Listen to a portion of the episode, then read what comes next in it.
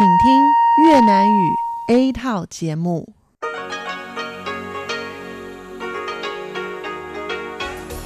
Đây là Đài Phát thanh Quốc tế Đài Loan RTI.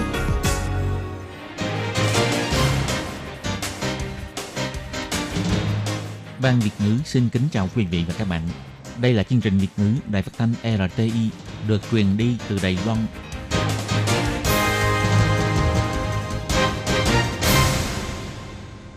Thúy Anh xin kính chào quý vị và các bạn. Chào mừng các bạn cùng đến với chương trình phát thanh của Ban Việt ngữ Đài Phát thanh Quốc tế RTI ngày hôm nay.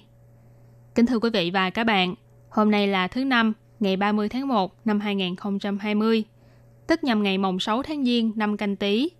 Chương trình hôm nay gồm các nội dung chính như sau. Mở đầu là phần tin tức thời sự Đài Loan, kế đến là bài chuyên đề, chuyên mục tiếng Hoa cho mỗi ngày, chuyên mục hai đảo đáng yêu và khép lại là chuyên mục ca khúc xưa và nay. Để mở đầu chương trình, Thúy Anh xin được gửi đến quý vị và các bạn phần tin tức thời sự Đài Loan ngày hôm nay. Mời các bạn cùng lắng nghe phần tin tóm lược. Đài Loan đứng ở tiền tuyến phòng chống dịch bệnh, Bộ Ngoại giao yêu cầu được tham dự hội nghị của WHO. Bố mặt trong việc phòng chống dịch viêm phổi Vũ Hán, Thủ tướng nói, chuẩn bị sẵn sàng cho công tác phòng dịch trong thời gian dài. Công bố khẩu trang là vật tư để phòng dịch, chính phủ khởi động biện pháp thu mua 4 triệu chiếc khẩu trang mỗi ngày. Phòng chống dịch viêm phổi Vũ Hán, ông Khai Văn Triết nói, một tuần sắp tới là thời kỳ quan trọng. Chủ tịch Thượng viện Cộng hòa Séc đột ngột qua đời, văn phòng đại diện của Séc tại Đài Loan mở cửa cho người dân đến gửi lời chia buồn. Tuyết dày đến 25cm, núi Ngọc Sơn lung linh như thế giới màu bạc trắng. Và sau đây mời các bạn cùng lắng nghe nội dung chi tiết của bản tin. Tổ chức Y tế Thế giới WHO đã hai lần mở hội nghị chuyên gia để thảo luận về tình hình dịch viêm phổi Vũ Hán. Ngày 30 tháng 1, người phát ngôn của Bộ Ngoại giao bà Âu Giang An bày tỏ, Đài Loan cảm thấy rất lấy làm tiếc và bất mãn vì cả hai lần hội nghị đều không được mời tham dự. Bởi vì dịch bệnh là không chia biên giới, an toàn sức khỏe của nhân loại không nên bị ảnh hưởng bởi nhân tố chính trị. Tổ chức Y tế Thế giới không mời chuyên gia của Đài Loan tham dự, cũng tức là vì nhân tố chính trị mà bỏ mặt nhân quyền và sức khỏe của 23 triệu người dân Đài Loan. Còn Thủ tướng Nhật Bản ông Shinzo Abe thì nhấn mạnh rằng nhất thiết phải để cho Đài Loan gia nhập vào WHO, nếu không thì khó mà phòng dịch được.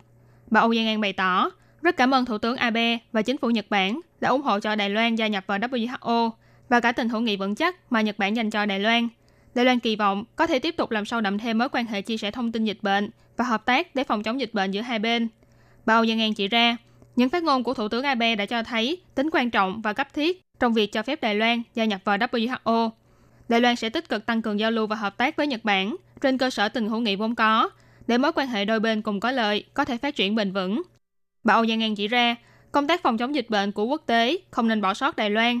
Đài Loan đang đứng ở tiền tuyến để phòng chống dịch bệnh viêm phổi do chủng virus corona mới, cần nhận được thông tin toàn diện về loại virus này trong thời gian sớm nhất để hỗ trợ cho việc phòng dịch. Không những vậy, mà Đài Loan còn có thể chia sẻ kinh nghiệm phòng dịch với quốc tế. Bà Âu Giang An nói.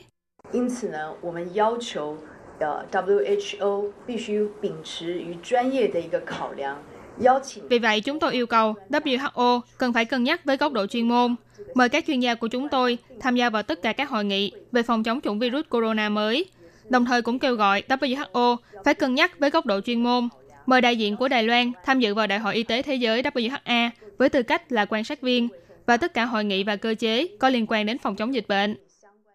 Theo hãng Kyodo News của Nhật Bản đưa tin, cùng với sự phát triển của dịch viêm phổi Vũ Hán, Thủ tướng Shinzo Abe đã nhấn mạnh tính thiết yếu của việc cho phép Đài Loan gia nhập vào WHO. Ông Abe nhận định, Trung Quốc nên bài trừ vấn đề lập trường chính trị. Nếu Đài Loan không gia nhập vào WHO, thì công tác duy trì sức khỏe và phòng chống lây nhiễm của toàn khu vực sẽ khó mà thực hiện được.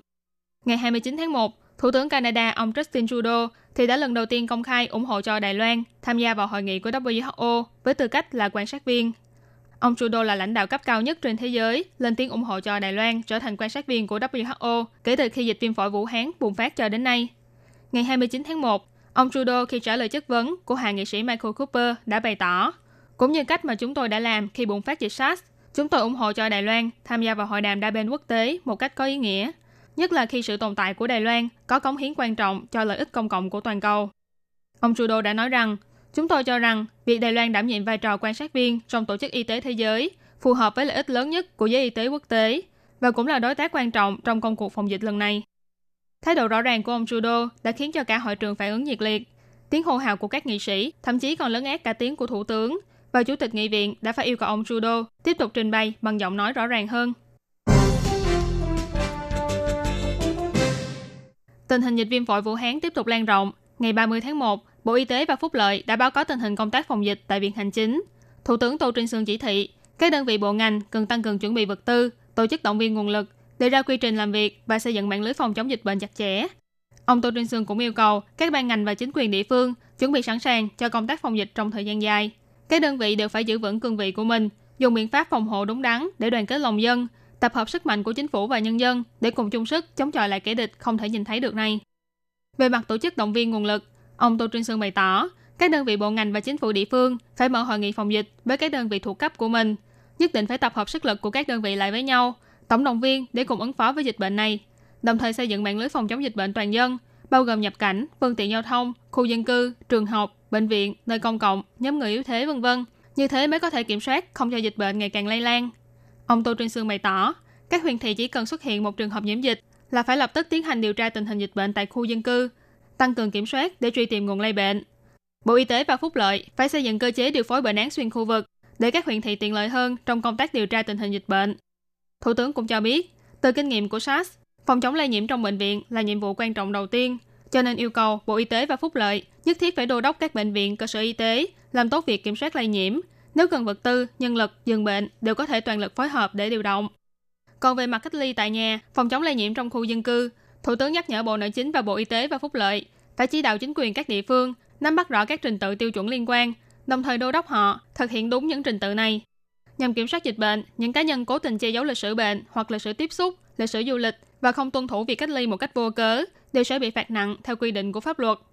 Về mặt xây dựng mạng lưới phòng chống dịch bệnh chặt chẽ, ông Tô Trinh Sương bày tỏ, yêu cầu Bộ Giao thông đẩy mạnh việc tuyên truyền phòng chống dịch bệnh cho các doanh nghiệp vận hành phương tiện giao thông công cộng như là hàng không, tàu thuyền, xe lửa, tàu cao tốc, tàu điện ngầm, xe khách, xe buýt, xe taxi vân vân.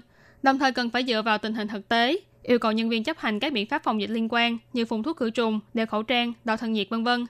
Còn về phía trường học, do sắp khai giảng học kỳ mới, cho nên Thủ tướng cũng yêu cầu Bộ Giáo dục phải soạn sẵn bản tiêu chuẩn thông báo tình hình dịch bệnh trong trường học để các trường có thể thực hiện theo. Đồng thời cũng kêu gọi phụ huynh học sinh luôn chú ý vệ sinh môi trường nhà ở xung quanh để đảm bảo sức khỏe cho con em mình. Do sức đề kháng và hệ miễn dịch của người cao tuổi yếu hơn và điều kiện để phòng dịch cũng như là khả năng tiếp nhận thông tin của nhóm người dài neo đơn, người vô gia cư, lao động di trú, người dân tộc nguyên trú, tân di dân kém hơn.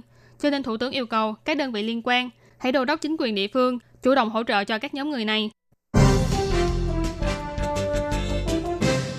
Dịch viêm phổi Vũ Hán tiếp tục lan rộng, khiến cho người dân đổ xô đi giành mua khẩu trang trong dịp Tết.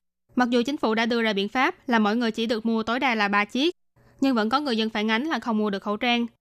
Ngày 30 tháng 1, Viện Hành Chính đã mời Bộ Y tế và Phúc Lợi và Bộ Kinh tế đến để họp thảo luận, khởi động biện pháp thu mua 4 triệu chiếc khẩu trang mỗi ngày đối với các công xưởng sản xuất có năng suất trên 5.000 chiếc khẩu trang mỗi ngày, để xoa dịu bớt làn sóng giành mua khẩu trang của người dân. Người phát ngôn của Viện Hành Chính bà Colas Yotaka bày tỏ, số khẩu trang thu mua được sẽ do chính phủ phân phối đến cho các doanh nghiệp để bán ra thị trường. Bà Colas nói, từ hôm nay bắt đầu áp dụng, các công xưởng bắt đầu sản xuất. Chúng tôi dự đoán các đơn vị có thể sản xuất 4 triệu chiếc trong một ngày. Chính phủ đã đặc biệt hiệp thương với các doanh nghiệp. Trong giai đoạn này, nhất định phải mở rộng dây chuyền sản xuất và do chính phủ đứng ra thu mua. Được biết, chính phủ đã công bố khẩu trang là vật tư để phòng dịch dựa theo luật phòng chống bệnh truyền nhiễm. Nếu như xuất hiện trường hợp nâng cao giá thành thì sẽ bị phạt nặng. Sau khi khởi động cơ chế thu mua, trên cơ bản, mỗi người vẫn chỉ có thể mua 3 chiếc khẩu trang trong một lần, nhưng giá cả của mỗi chiếc có thể sẽ thấp hơn 8 đài tệ. Thứ trưởng Bộ Y tế và Phúc lợi ông Hà Khởi Công bày tỏ, do trong dịp Tết, nhiều người dân phản ánh rằng không mua được khẩu trang, cho nên đã đưa hàng tồn kho vào trong thị trường. Sau khi Bộ Kinh tế thảo luận với bốn doanh nghiệp bán lẻ lớn sẽ tung ra thị trường để cung ứng cho người tiêu dùng, nhưng do giá thành của mỗi doanh nghiệp khác nhau, cho nên đã định ra mức giá là 8 đài tệ mỗi chiếc. Người dân Đài Loan dành mua khẩu trang và thậm chí còn mua để mang ra nước ngoài cho người thân bạn bè. Bà Kolas Yotaka bày tỏ, Bộ Tài chính đã cho biết, nếu người dân muốn mang khẩu trang ra nước ngoài thì mỗi người chỉ được mang nhiều nhất là 5 hộp, đồng thời sẽ có kiểm tra nghiêm ngặt tại sân bay, cho nên nhắc nhở người dân không được mang quá số lượng khẩu trang khi xuất cảnh Đài Loan. Hôm nay ngày 30 tháng 1 là ngày đầu tiên đi làm trở lại sau kỳ nghỉ Tết. thị trưởng thành phố Kha Văn Triết đã đeo khẩu trang để trả lời phỏng vấn. Có chuyên gia ở Mỹ dự đoán rằng mức độ nghiêm trọng của tình hình dịch viêm phổi Vũ Hán tại Đài Loan có lẽ chỉ đứng sau Trung Quốc. Về việc này, ông khai Văn Triết bày tỏ, Đài Loan và Trung Quốc có sự qua lại mật thiết, cho nên dự đoán này cũng không thể nói là không đúng. Nhưng dịch tả heo châu Phi ở Trung Quốc đến nay vẫn chưa xâm nhập vào Đài Loan, chứng tỏ y tế và công tác phòng dịch của Đài Loan là rất tốt. Ông cho rằng một tuần sắp tới đây là giai đoạn nguy cấp cho công tác phòng dịch của Đài Loan, cho nên không được lơ là. Nếu như số ca nhiễm bệnh không tăng nhanh trong thời gian này, thì giai đoạn sau sẽ dễ ứng phó hơn. Ông Khai Văn Triết nói. 因为中国大陆一下子突然超过六千嘛，那我们到现在为止是八例。Do Trung Quốc đột nhiên có hơn 6.000 ca nhiễm bệnh, hiện tại chúng ta đã xuất hiện 8 trường hợp, cho nên tôi vẫn là câu nói cũ. Trong một tuần sắp tới, xem số liệu của chúng ta như thế nào. Nếu như chúng ta cũng có rất nhiều, thì tức là phía Mỹ dự đoán đúng. Còn nếu số trường hợp nhiễm dịch của chúng ta vẫn tăng ở mức chậm, thì chứng tỏ chúng ta phòng dịch thành công. Cho nên một tuần sắp tới là giai đoạn quan trọng. Chính quyền thành phố Đài Bắc đã yêu cầu tất cả nhân viên ở phòng tuyến đầu tiên đều phải đeo khẩu trang.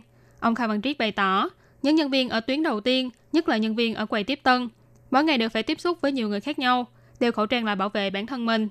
Còn nhân viên của các đơn vị tư nhân có cần phải đeo khẩu trang hay không?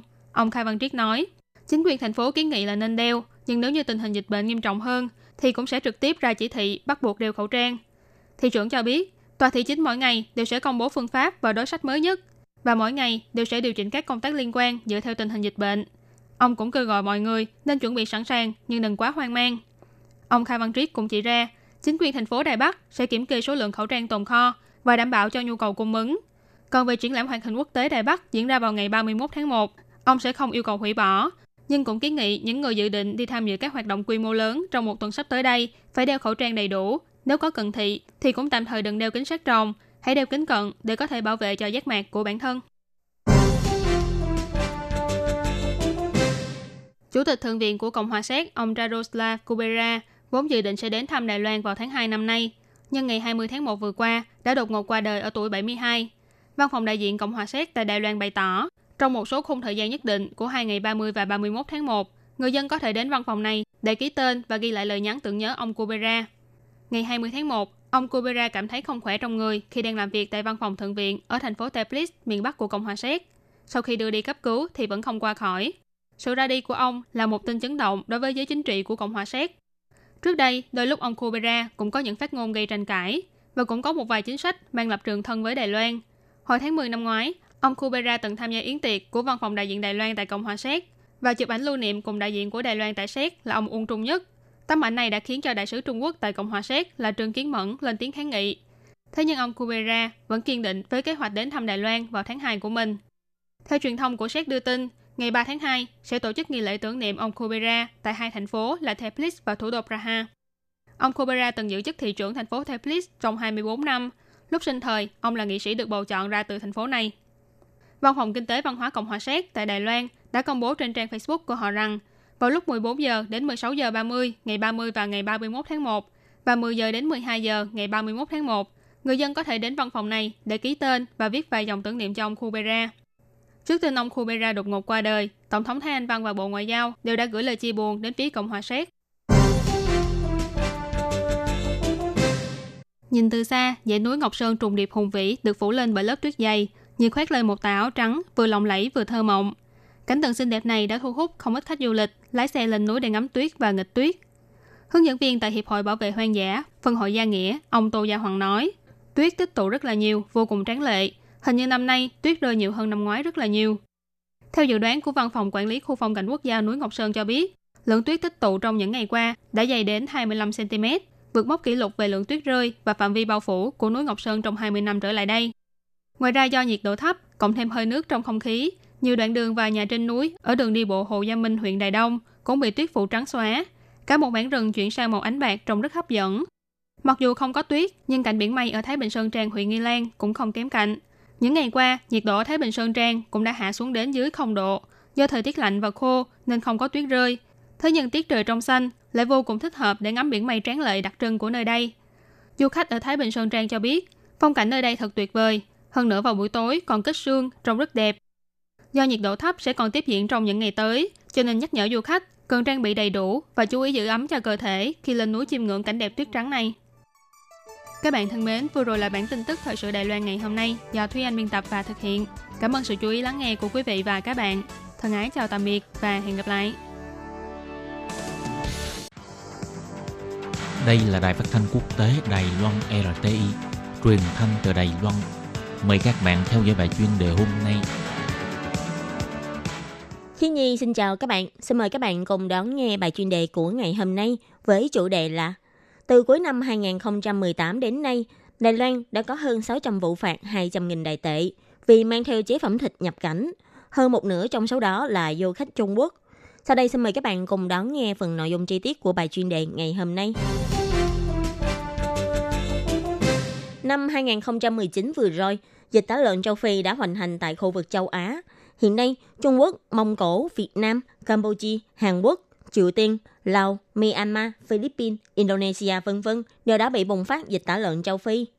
Đến nay, tuy Đài Loan vẫn chưa bị dịch tả lợn xâm nhập, nhưng cùng với việc các nước lân cận đã lần lượt bùng phát dịch, rủi ro dịch bệnh tại Đài Loan cũng ngày càng cao. Trong năm 2019, chính phủ Đài Loan cùng các cơ quan liên quan đã đưa ra nhiều biện pháp quản lý để ngăn chặn dịch tả lợn châu Phi xâm nhập vào Đài Loan.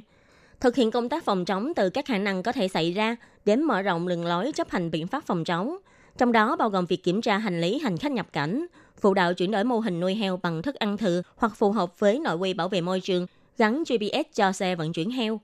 Căn cứ theo thống kê của Cục Phòng chống kiểm dịch từ tháng 9 năm 2018 đến cuối năm 2019, Cục Phòng chống kiểm dịch thống kê đã hoàn thành kiểm tra 2.844 mẫu thử sản phẩm thịt đến từ Trung Quốc và Việt Nam. Trong đó có 216 mẫu kết quả kiểm tra dương tính, 167 mẫu đến từ Trung Quốc, 49 mẫu đến từ Việt Nam. Hơn nữa, số mẫu kiểm tra ra dương tính tăng từng tháng.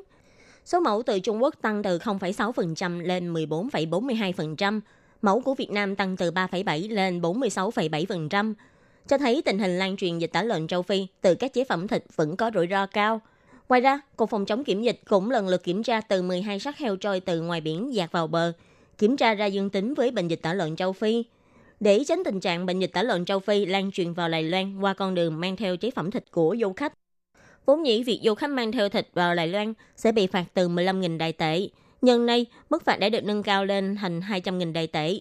Nhưng theo thống kê, từ sau khi nâng cao mức phạt, từ tháng 12 năm 2018 đến tháng 1 năm 2020, Cục Phòng chống kiểm dịch vẫn đã mở tất cả là 678 vụ phạt. Còn tính luôn tất cả các vụ vi phạm mang theo chế phẩm thịt không liên quan đến dịch tả lợn, thì lên tới 2029 vụ phạt. Trong 678 vụ phạt của Cục Phòng chống kiểm dịch, trong đó có 351 vụ vi phạm là của du khách Trung Quốc, tiếp đó là 202 vụ của du khách Đài Loan. Ngoài ra còn có các vụ phạt đối với du khách của các quốc gia khác như là Nhật Bản, Mỹ, Anh, Bồ Đào Nha, vân vân. Trong 678 đơn phạt thì có khoảng 278 đơn phạt vì du khách từ chối đóng tiền phạt mà bị lập tức từ chối nhập cảnh. Nhưng căn cứ theo thống kê, hàng tháng vẫn tiếp tục có du khách bị phạt vì mang theo chế phẩm thịt nhập cảnh. Ngoài việc mang theo chế phẩm thịt nhập cảnh Đài Loan có thể dẫn đến việc dịch tả lợn xâm nhập vào Đài Loan, thức ăn thừa cũng là một trong những con đường có thể lây lan dịch bệnh. Ủy ban nông nghiệp cũng đã tích cực phụ đạo các trang trại nuôi heo bằng thức ăn thừa, phải chế biến thức ăn thừa phù hợp với quy định của Sở Bảo vệ Môi trường hoặc chuyển sang dùng cám để nuôi heo.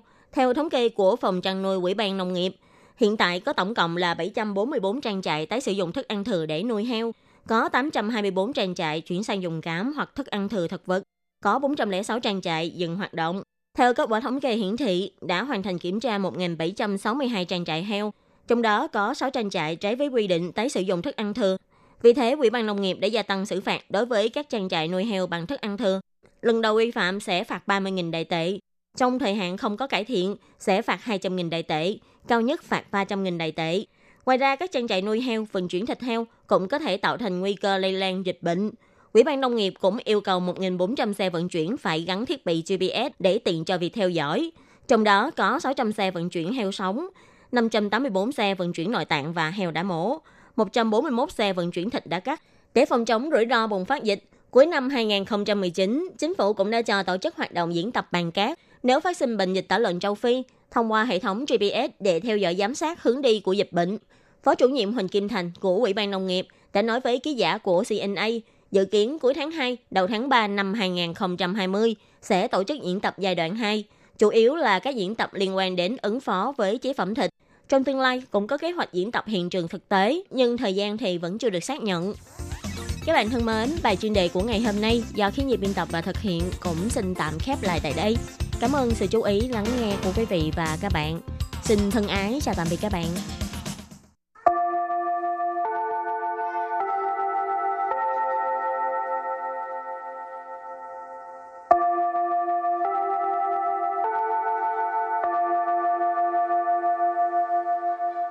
Xin mời quý vị và các bạn đến với chuyên mục Tiếng Hoa cho mỗi ngày do Lệ Phương và Thúy Anh cùng thực hiện.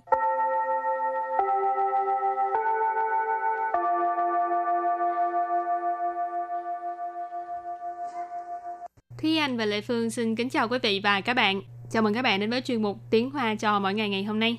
Thì anh có nhớ giờ này năm ngoái thì anh đang ở đâu không? Giờ này năm ngoái, làm sao mà nhớ được?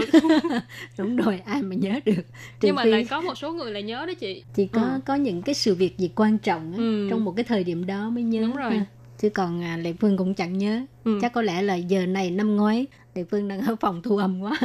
Giờ này hôm qua còn em còn chả nhớ được không thôi phải làm gì nữa mà. rồi, tại sao mình nói này cái này tại vì hôm nay bài học của mình là có liên quan tới thời gian. Ừ. hả? Rồi trước hết mình làm quen với các từ vựng về thời gian nhé. Cái thứ nhất đó là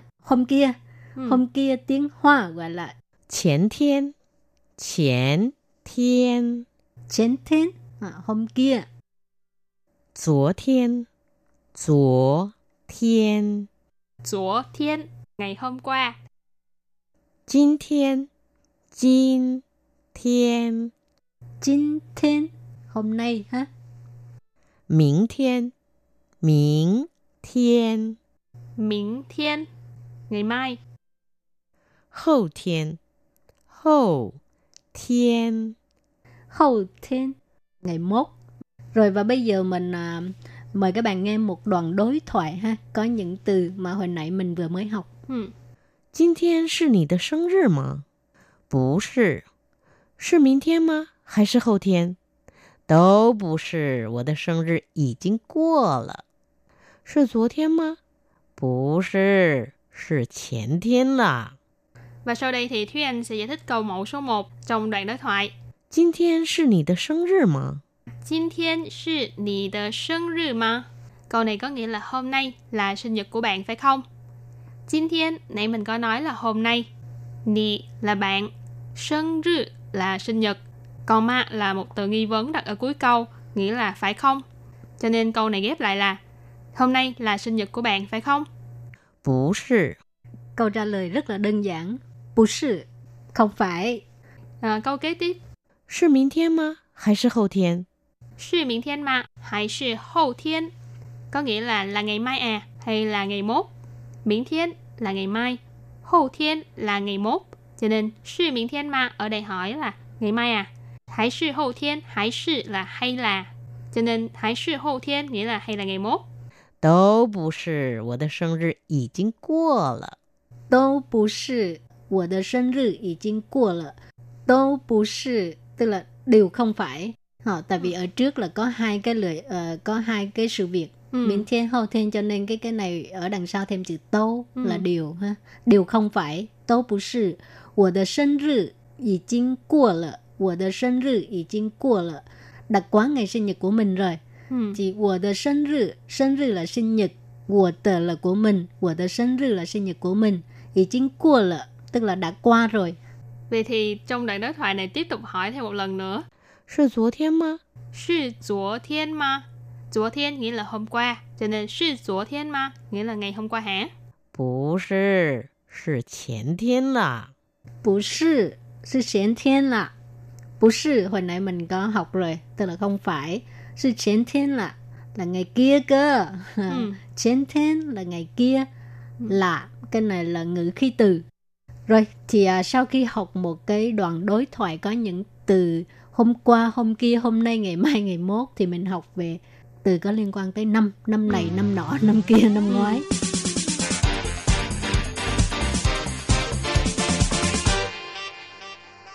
前年，前年， 前niên.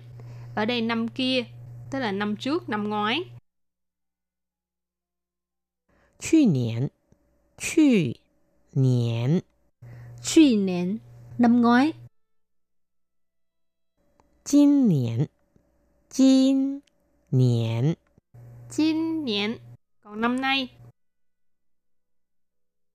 明年，明年， Minh đến sang năm. Hảo. Bây giờ mình cũng à, đặt câu cho các bạn à, học thêm ha. Ừ. 去年这个时候我人在德国。去年这个时候我人在德国. Nghĩa là giờ này năm ngoái thì mình đang ở Đức. 去年 là năm ngoái. 这个时候, 时候 là ờ, ý chỉ cái thời gian, thời điểm. 这个 là cái này, cho nên 这个时候 là thời điểm này. 我 là mình, tôi. Rỉnh ở đây ý chỉ là à, người mình ấy. à, tại德国,德国là Đức, cho nên tại德国là ở Đức. Câu này ghép lại là giờ này năm ngoái thì mình đang ở Đức. Còn từ hồi nãy mình có học uh, trên nền, trên nền là năm kia thì mình áp dụng vào trong cái câu hồi nãy thì anh vừa giải thích ha. À, đưa cái từ truy nền mình đổi thành trên nền là được rồi. 前年这个时候我人在德国。 前年这个时候我人在德国ha, tức là giờ này năm kia mình đang ở Đức. Ừ. Thì câu này các bạn cũng có thể thay đổi cái thời gian và địa điểm. Chẳng hạn như ờ, thay chữ 前年 thành 今年 hoặc là 明年. Còn địa điểm thì thay thành ờ, phà của, mày của vân vân. Các bạn đều có thể thay vào ờ, hai vị trí này. Nhưng mà không thể thay thay thay cho từ năm nay với sang năm được. Thì biết đâu là có kế hoạch để năm sau giờ này thì tôi đang ở Mỹ chẳng hạn. Thành thành ra là 明年这个时候我应该人在美国 Vậy là Yên phải cái- thêm ừ. một cái từ khác nữa. Ừ, yên cái thì ở đây có nghĩa là có lẽ. Ừ. Rồi tiếp tục mình đặt câu cho từ chín niên. Ừ. Ừ. Năm nay 今年我一定再去德国。今年我一定再去德国。 Ừ. 今年我一定再去德国. Có nghĩa là năm nay mình nhất định sẽ đi Đức. Chín年là năm nay, ý tin là nhất định, chắc chắn ha. Ừ. Giải suy tức là đi một lần nữa. Cái này giải là tại vì năm ngoái năm kia mình đã đi rồi cho nên Ừ. mình muốn đi tiếp một lần nữa thì mình thêm cái từ giải. Giải suy tự của đi thêm à, Đức một lần nữa. Ừ. Và cũng tương tự thì mình thay chữ 今年 thành 明年 nghĩa là sang năm. 明年我一定再去德国。明年我一定 再去德国。明年我一定再去德国。Sang năm mình cũng nhất định cũng sẽ đi Đức lần nữa. Hảo, thì hôm nay mình học rất nhiều rất nhiều từ vựng về thời gian. Ờm, trước khi kết thúc bài học hôm nay thì xin mời các bạn ôn tập lại những từ vựng mà mình vừa mới học ha.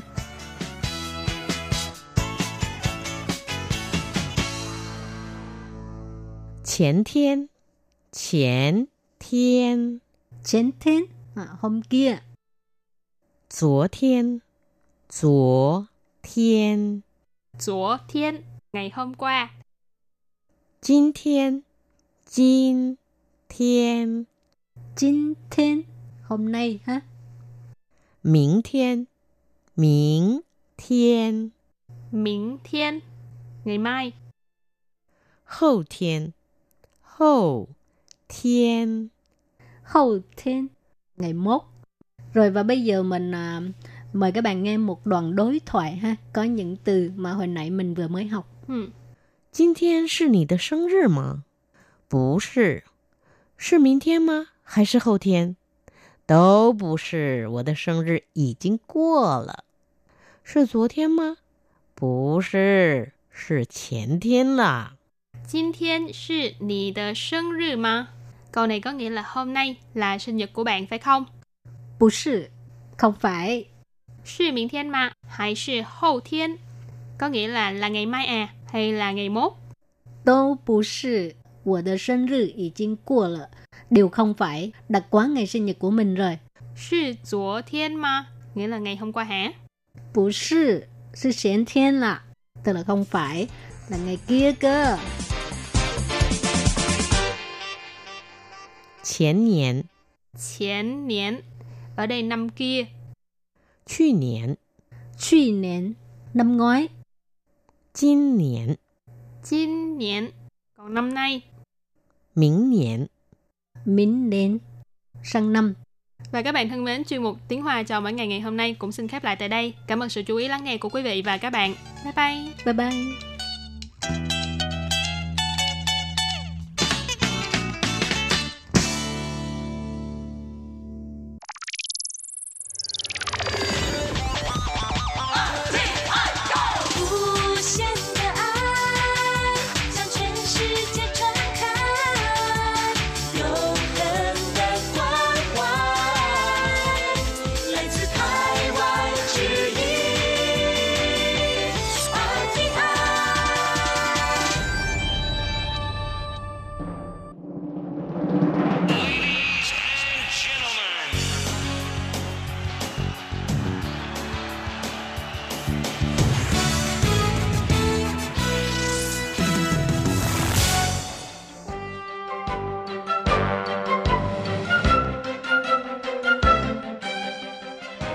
Mừng quý vị đến với chương trình Hải đảo đáng yêu do Tố Kim thực hiện.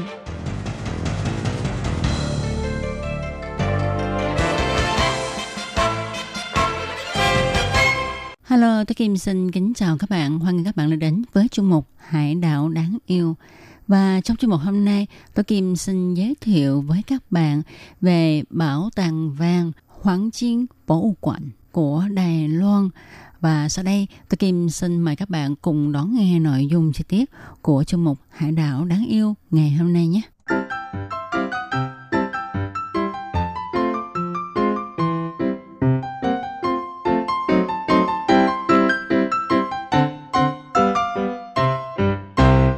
Các bạn thân mến, Bảo tàng vàng Hoàng Chiên Bảo Hộ Quản nằm ở Kim Hoa Thạch, khu Thủy Phương, thành phố Tân Bắc. Bảo tàng vàng trước kia là văn phòng làm việc của công ty đào vàng và kim loại của Nhật Bản ở Đài Loan. Và đây cũng là một viện bảo tàng sinh thái đầu tiên của Đài Loan. Vào đây chúng ta sẽ biết được về văn hóa, lịch sử, ngành khai thác mỏ ở Kim Hoa Thạch. Những hình ảnh được triển lãm ở Viện Bảo tàng vàng này sẽ cho chúng ta những con người thời đại thấy được những cái cảnh phồn vinh hinh thịnh ngày xưa ở nơi này, tức khu Kim Hoa Thạch. Thì à, Viện Bảo tàng vàng nằm ở trên núi. Thì khi mà các bạn muốn lên xem Viện Bảo tàng vàng, chúng ta phải ngồi xe buýt hoặc là xe du lịch hay là tự lái xe lên. Tuy nhiên, con đường núi lên trên Viện Bảo tàng vàng cũng khá là vằn queo và hẹp cho nên à, những ai mà ngồi xe lớn lên thì cảm giác là hơi lo sợ chút xíu nhưng mà cũng xin thưa với các bạn là các tài xế lái xe buýt uh, xe du lịch của Đài Loan rất là lụa tức là họ lái rất là lành nghề cho nên chúng ta không lo lắng gì hết còn những ai mà đi xe con lên thì rất là dễ dàng thì à, viện bảo tàng vàng có tất cả là ba tầng lầu Trước hết, tôi Kim xin giới thiệu về lầu 1. Lầu 1 là phòng triển lãm. Và trong phòng triển lãm này thì sẽ chia ra làm nhiều chủ đề. Trong đó có chủ đề đi ngược dòng sông vàng lịch sử. Thì chủ đề này á, sẽ chia lịch sử của Kim Hoa Thạch thành bốn giai đoạn, cũng tức là bốn thời đại. Thứ nhất là thời đại Đại Hàng Hải, tức là vào thế kỷ 16 Thứ hai là thời nhà Thanh, tức năm 1890 đến năm 1895. Thứ ba là thời Nhật thống trị Đài Loan, tức năm 1895 đến năm 1945. Và thứ tư là thời đại của quốc dân đảng cho đến khi kết thúc ngành khai thác vàng ở đây, tức từ năm 1945 đến năm 1987. Tất cả bốn thời đại này đã giới thiệu à, sự lộ diện của kim hoa thạch.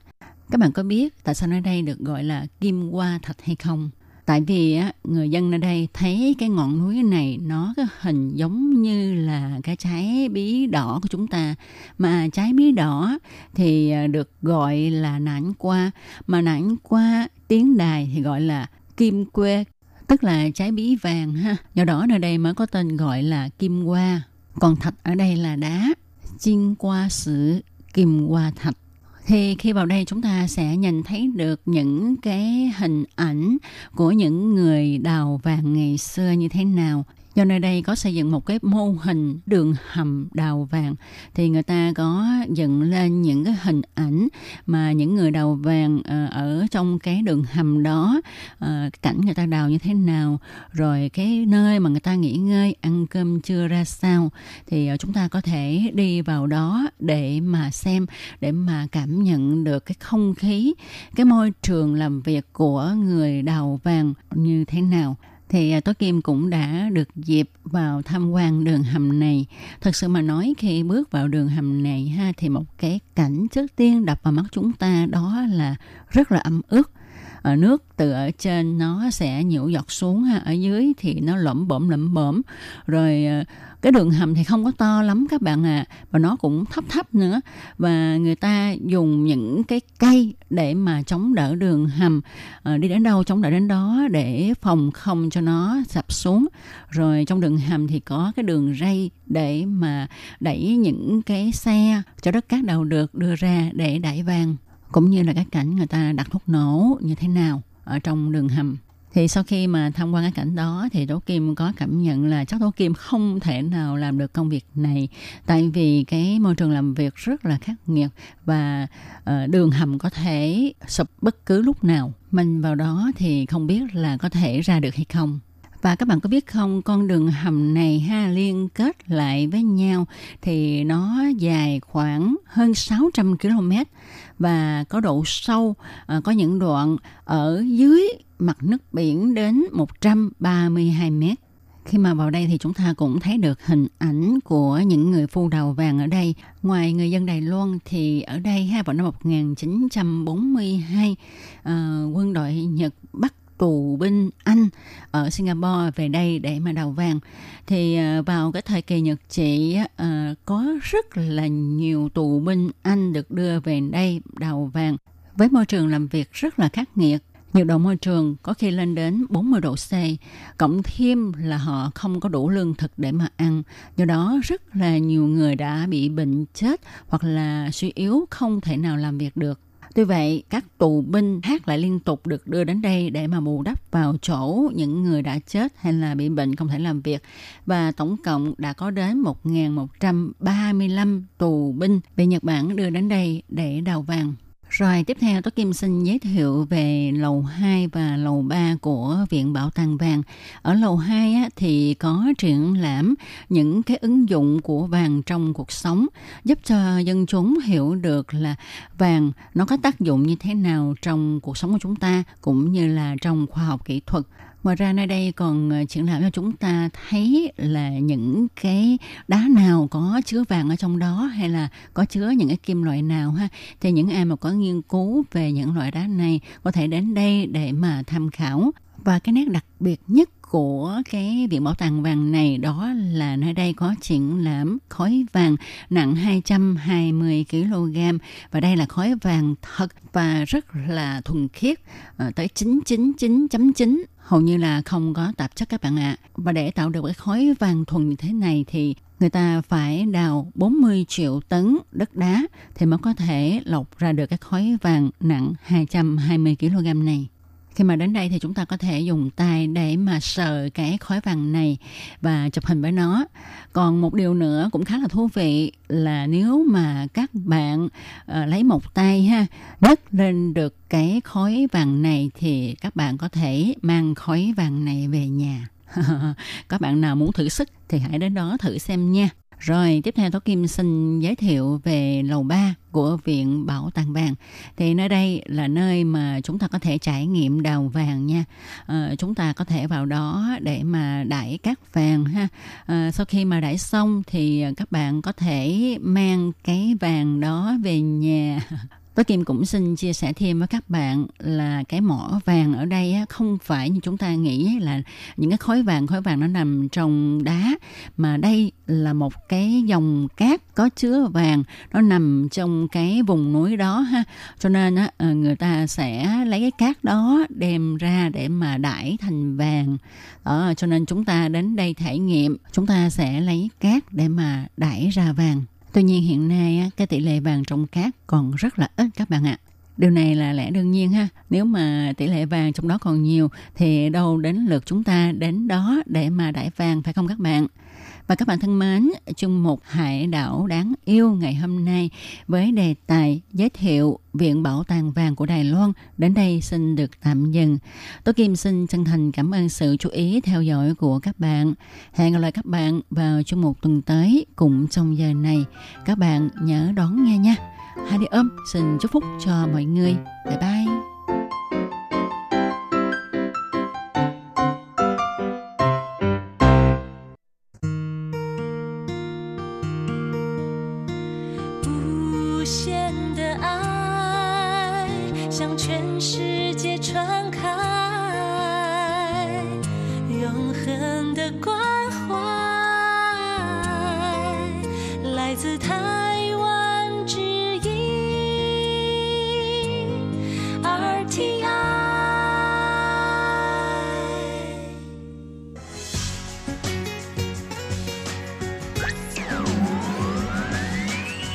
Quý vị đang đón nghe chương trình Việt ngữ Đài RTI truyền thanh từ Đài Loan.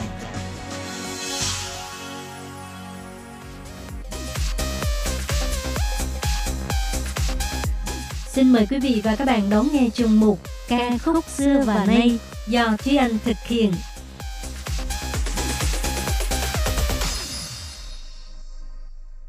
Thúy Anh xin kính chào quý vị và các bạn. Chào mừng các bạn cùng đến với chuyên mục ca khúc xưa và nay của tuần này. Các bạn thân mến, hôm nay đã là ngày mồng 6 Tết. Chắc các bạn đã quay trở lại làm việc hoặc là đi học rồi đúng không? Hôm nay cũng là tập đầu tiên của năm canh tí. Ở đây trước tiên, Thúy Anh xin kính chúc quý vị và các bạn thính giả đang nghe đài một năm mới, sức khỏe dồi dào, vạn sự như ý, thành công và thuận lợi. Các bạn thân mến, trong những ngày Tết, thì ngoài việc đoàn tụ sum vầy với gia đình hay đi du xuân cùng người thân và bạn bè, thì việc mà chắc nhiều bạn muốn làm nhất đó chính là nghỉ ngơi thật thoải mái sau một năm làm việc vất vả phải không? Mà cách nghỉ ngơi đơn giản và tốt nhất đó chính là giấc ngủ. Ngủ đủ giấc và ngủ ngon là nhu cầu sinh lý của tất cả mọi người. Thế nhưng thường ngày có thể là do áp lực học tập, áp lực công việc hoặc là do nhiều lý do khác khiến cho việc ngủ ngon và ngủ đủ giấc trở thành một nhu cầu xa xỉ đối với nhiều người. Bởi vậy khi đến ngày nghỉ, chỉ mong có thể ngủ một giấc thật đã mà không bị ai quấy rầy. Ngủ đến khi thức dậy một cách tự nhiên. Nhất là trong những ngày Tết, đây là dịp mà các bạn thích ngủ nướng có thể tận hưởng ngày nghỉ của mình. Thế nhưng dù cho là có ngủ nướng thì các bạn cũng nên chú ý thời gian ngủ của mình nha. Ngủ nhiều quá cũng không có lợi cho sức khỏe của các bạn đâu. Quan trọng nhất vẫn là chất lượng của giấc ngủ. Ngủ sớm và dậy sớm thì vẫn là công thức tốt nhất cho cơ thể khỏe mạnh của chúng ta. Mà nói đến việc ngủ ngon tới mức thức dậy một cách tự nhiên thì ca sĩ Lâm Hữu Gia, Liễn Dâu Cha có một bài hát khá là nổi tiếng về việc này. Đó là bài Tự rãn xịn, nghĩa là thức dậy một cách tự nhiên. Đây là một bài hát rock khá là thú vị, nằm trong album Mày Mèo Sân Hộ, nghĩa là cuộc sống tươi đẹp. Đây là album thứ ba của ca sĩ Lâm Hữu Gia, được phát hành vào năm 2011. Lâm Hữu Gia là nam ca sĩ người Đài Loan, sinh năm 1987 và chính thức ra mắt vào năm 2007. Từ thời còn là học sinh trung học, thì anh đã tham gia vào ban nhạc với vai trò là hát chính. Khi học đại học, thì mặc dù không theo chuyên ngành âm nhạc, nhưng Lâm Hữu Gia vẫn quyết tâm theo đuổi ước mơ ca hát của mình. Thậm chí đã giành quán quân trong kỳ thi Idol Cháo chỉ xin quán ta tạo mùa thứ nhất năm 2007. Một số bài hát nổi tiếng của Lâm Hữu Gia như là Sỉnh Mi Gia Biên, Xua Hoảng, Tô Chuyên, Tự Rãn Xịn, Thiên Trân Dầu Xie vân vân. Đây đều là những bài hit từng làm mưa làm gió trên các bảng xếp hạng âm nhạc hoa ngữ. Bài hát Tự Rãn Xịn có phần lời bài hát vô cùng thú vị. Mở đầu là cảnh tượng lãng mạn giữa một cặp tình nhân. Thế nhưng những cảnh tượng ấy lại bị những tiếng ồn ào đinh tai nhức óc cắt ngang. Thì ra là nhà hàng xóm đang sửa chữa. Tiếng búa, tiếng máy khoan phá tan giấc mộng đẹp của người nam chính. Người nam chính bắt đầu than trách tại sao trong ngày nghỉ của anh mà hàng xóm tầng trên lại vừa hay tiến hành sửa chữa trang hoàng, khiến cho anh không thể nào ngủ đến khi thức dậy một cách tự nhiên được. Trong lời bài hát cũng ví von những tiếng ồn mà hàng xóm gây ra như là những huyên náo bộn bề của cuộc sống hiện thực. Nói lên rằng chúng ta vẫn chỉ luôn hy vọng cuộc sống của bản thân mình có thể tự do tự tại và thanh tịnh bình yên. Thế nhưng hiện thực đôi lúc vẫn là những búa liềm tàn nhẫn, tạo ra sự huyên náo ồn ào khó chịu trong cuộc sống, ép buộc con người ta phải tỉnh dậy để đối mặt. Đồng thời những âm thanh ồn ào của hàng xóm cũng như phản ánh tốc độ phát triển chóng mặt của xã hội. Đôi lúc con người ta mãi mê theo đuổi cuộc sống tốt đẹp, nhưng lại quên mất bản thân đã gây ảnh hưởng đến người khác. Thế nhưng trong lời bài hát, sau khi phàn nàn về tiếng ồn ào của hàng xóm, thì câu chuyện này cũng được khép lại với lời tỏ tình dễ thương rằng không hiểu sao khi có em ở gần bên thì bàn tay anh sẽ thả lỏng và ngủ ngoan như một đứa trẻ. Có lẽ đây cũng mang ý nghĩa rằng trong cuộc sống bộn bề những lo toan và áp lực thì khi có người mà mình yêu thương ở bên cạnh ta sẽ cảm thấy yên bình, thoải mái và hạnh phúc hơn bao giờ hết. Và bây giờ thì mời các bạn cùng thưởng thức bài hát Sư Rạn Xịn của nam ca sĩ Lâm Hữu Gia.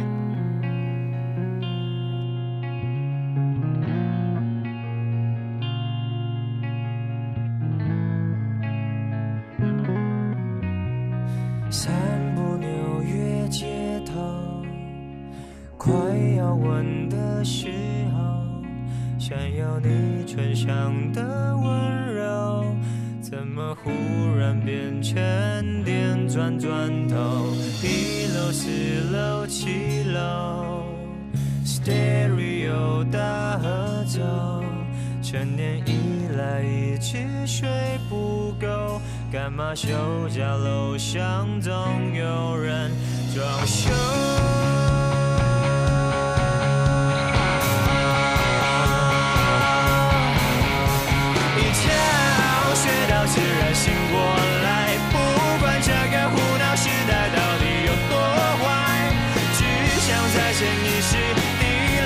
真的没有心情不出来。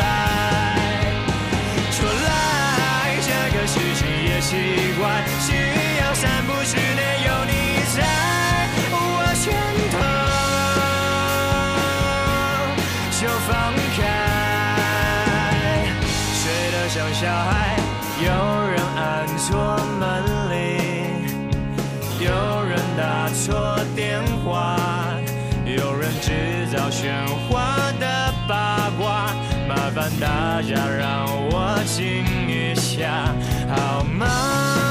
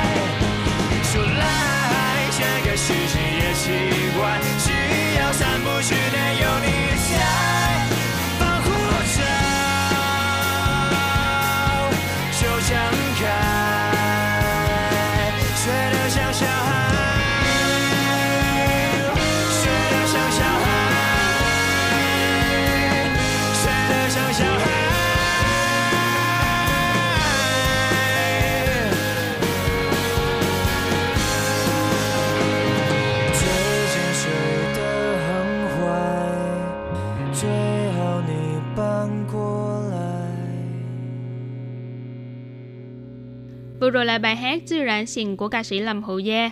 Hy vọng là các bạn đều có những giấc ngủ ngon trong năm nay. Và tiếp sau đây, bài hát tiếp theo mà Thúy Anh muốn giới thiệu với các bạn đó là bài hát của nhóm nhạc thuộc đẳng cấp thiên hậu tại Đài Loan, SHE. Bài hát mang tên Ichi khai sử tờ lùi trấn, chuyến đi mà ta cùng bắt đầu. SHE có thể nói là hồi ức chung của thế hệ 8X và 9X. Từ khi nhóm nhạc này ra mắt đến nay đã gần 19 năm, cùng trải qua bao nhiêu sự kiện lớn nhỏ, ba cô gái này không chỉ là bạn đồng hành trong sự nghiệp ca hát, mà còn là người cùng chia sẻ cuộc sống, chia sẻ những khoảnh khắc cuộc đời với nhau. Còn nhớ bài hát đầu tiên mà Thúy Anh nghe của nhóm nhạc này là bài hát Bu Sẵn Chẳng Tạ. Thời đó gần như là bật lên nghe mỗi ngày, nghe mãi không chán. Rồi một số bài hát khác như là Liên Rỉnh Quy Mạnh, Rơ Tài Dù Liễn, Xin Quang, Mỹ Ly Xin Sư Chia, Superstar vân vân. Nếu các bạn thường nghe nhạc hoa ngữ những năm 2000 thì chắc chắn không xa lạ gì với những bài này. Ba cô gái với ba hình tượng khác nhau, tính cách khác nhau, nhưng mỗi khi nhóm nhạc này xuất hiện đều khiến cho người ta cảm thấy ngưỡng mộ với tình cảm chị em, bạn bè tốt đẹp giữa họ. ca khúc Y chỉ khai sự từ lụy trấn, cũng như là bài hát kể về hành trình mà ba cô gái này đã cùng đi với nhau. Bài hát này nằm trong album thứ 6 Chỉ Hoan Lụy Trấn, được phát hành vào đầu năm 2004. Điều đặc biệt về album này là được phát hành với hai phiên bản khác nhau, bao gồm Chỉ Hoan Bản và Lụy Trấn Bản. Bên trong đều là những ca khúc giống nhau, chỉ khác nhau là phiên bản Chỉ Hoan Bản thì có kèm theo VCD, cảnh hậu trường chuyến đi Hokkaido của SSG, còn phiên bản còn lại thì kèm theo một tập ảnh gồm 24 trang về những tấm ảnh ngoại truyện trong chuyến đi Hokkaido của nhóm nhạc này. Album Chỉ Hoa Lụy Trấn mang phong cách chủ đạo là kỳ ảo. Trong một bài phỏng vấn, SSG cũng đã giải thích rằng chính bài hát đầu trong ca khúc đại diện cho chính quốc gia khác nhau. Sau khi nghe hết chính bài thì cũng như đã trải qua một chuyến đi khám phá ở chính nơi. Còn bài thứ 10, Ít chỉ khai Sự tờ lụy trấn thì như là một ca khúc tổng kết lại chuyến đi đó, đồng thời ca ngợi thanh xuân, ca ngợi tình bạn thiên liêng. Trong lời bài hát có viết rằng, chưa từng nghĩ rằng sẽ có người lạ đi vào trong cuộc đời mình. Từ khi có bạn, cuộc đời có thêm nhiều khả năng vô hạn, cùng nhau bầu bạn, cùng nhau chơi đùa, cùng nhau chia sẻ báu vật của thanh xuân, cùng nhau tiến về phía trước, cùng nhau rẽ hướng, cùng nhau nghĩ về ước mơ kế tiếp. Ba cô gái Selina, Hebe và Ella từ một cuộc thi tài năng mà có duyên hội ngộ, không ngờ từ đó về sau lại trở thành tri kỷ trong suốt cuộc đời. Họ cùng nhau làm đủ thứ việc và luôn quan tâm ủng hộ nhau trong cuộc sống. Bài hát này không chỉ là thể hiện tình cảm thân thiết giữa ba người họ, mà cũng là khúc hát ca ngợi thanh xuân. Và hy vọng mọi người đều có thể tìm được những người bạn thân, những người bạn tri kỷ trong đời mình để cùng chia sẻ cuộc sống, cùng sánh bước trên những chuyến hành trình khám phá chân trời mới. Và sau đây, mời các bạn cùng lắng nghe ca khúc Ichi khai sử tờ lùi trấn.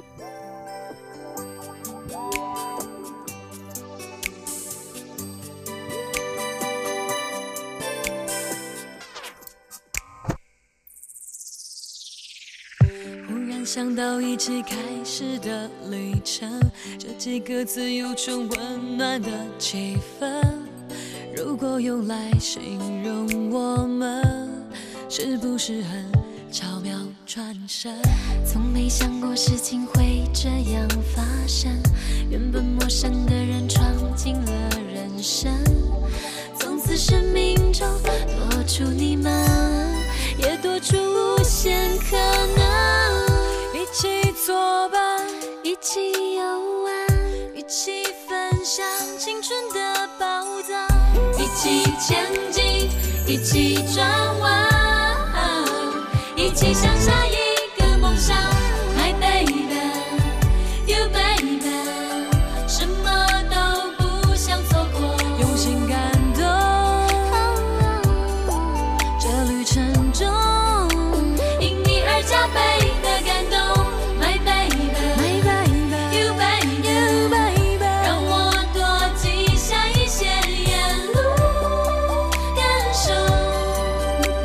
这将会是。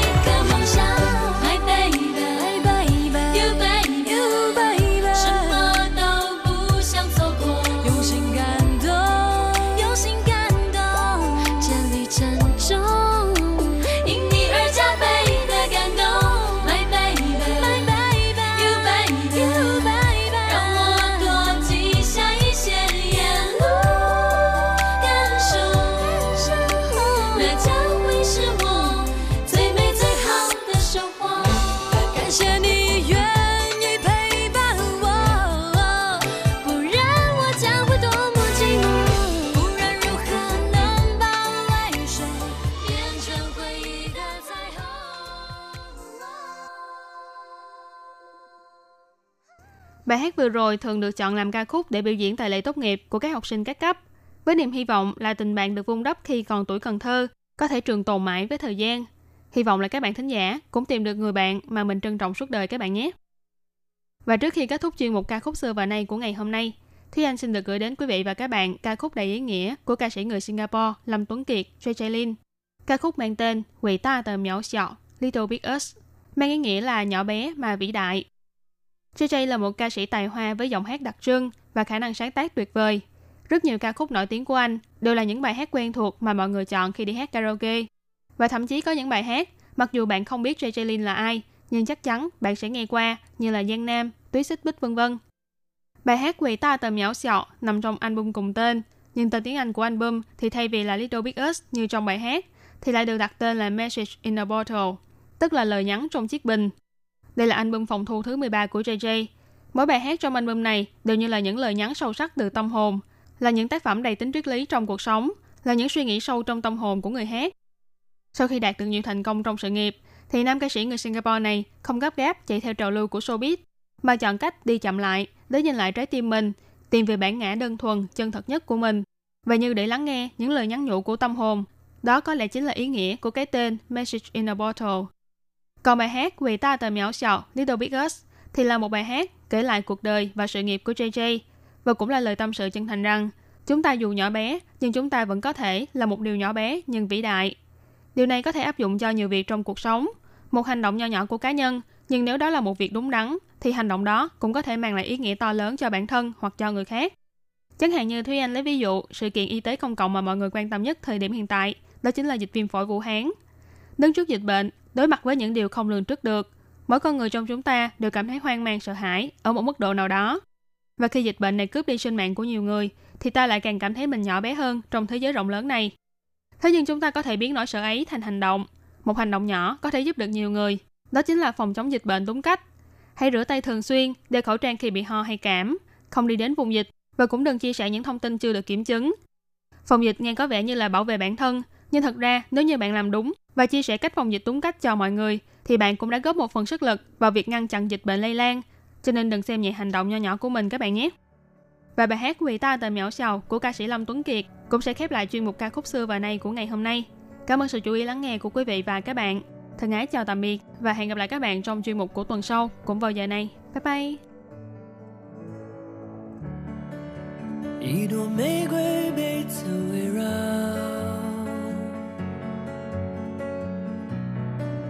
也许他也渴望拥抱。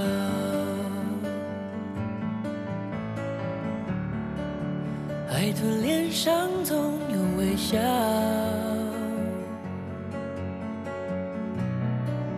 也许泪被大海洗掉，是不让人知道。你我幸福或难熬。好或糟藏进外表的孤傲，其实我想要一种美梦睡不着，一种心脏的狂跳，瓦解界限。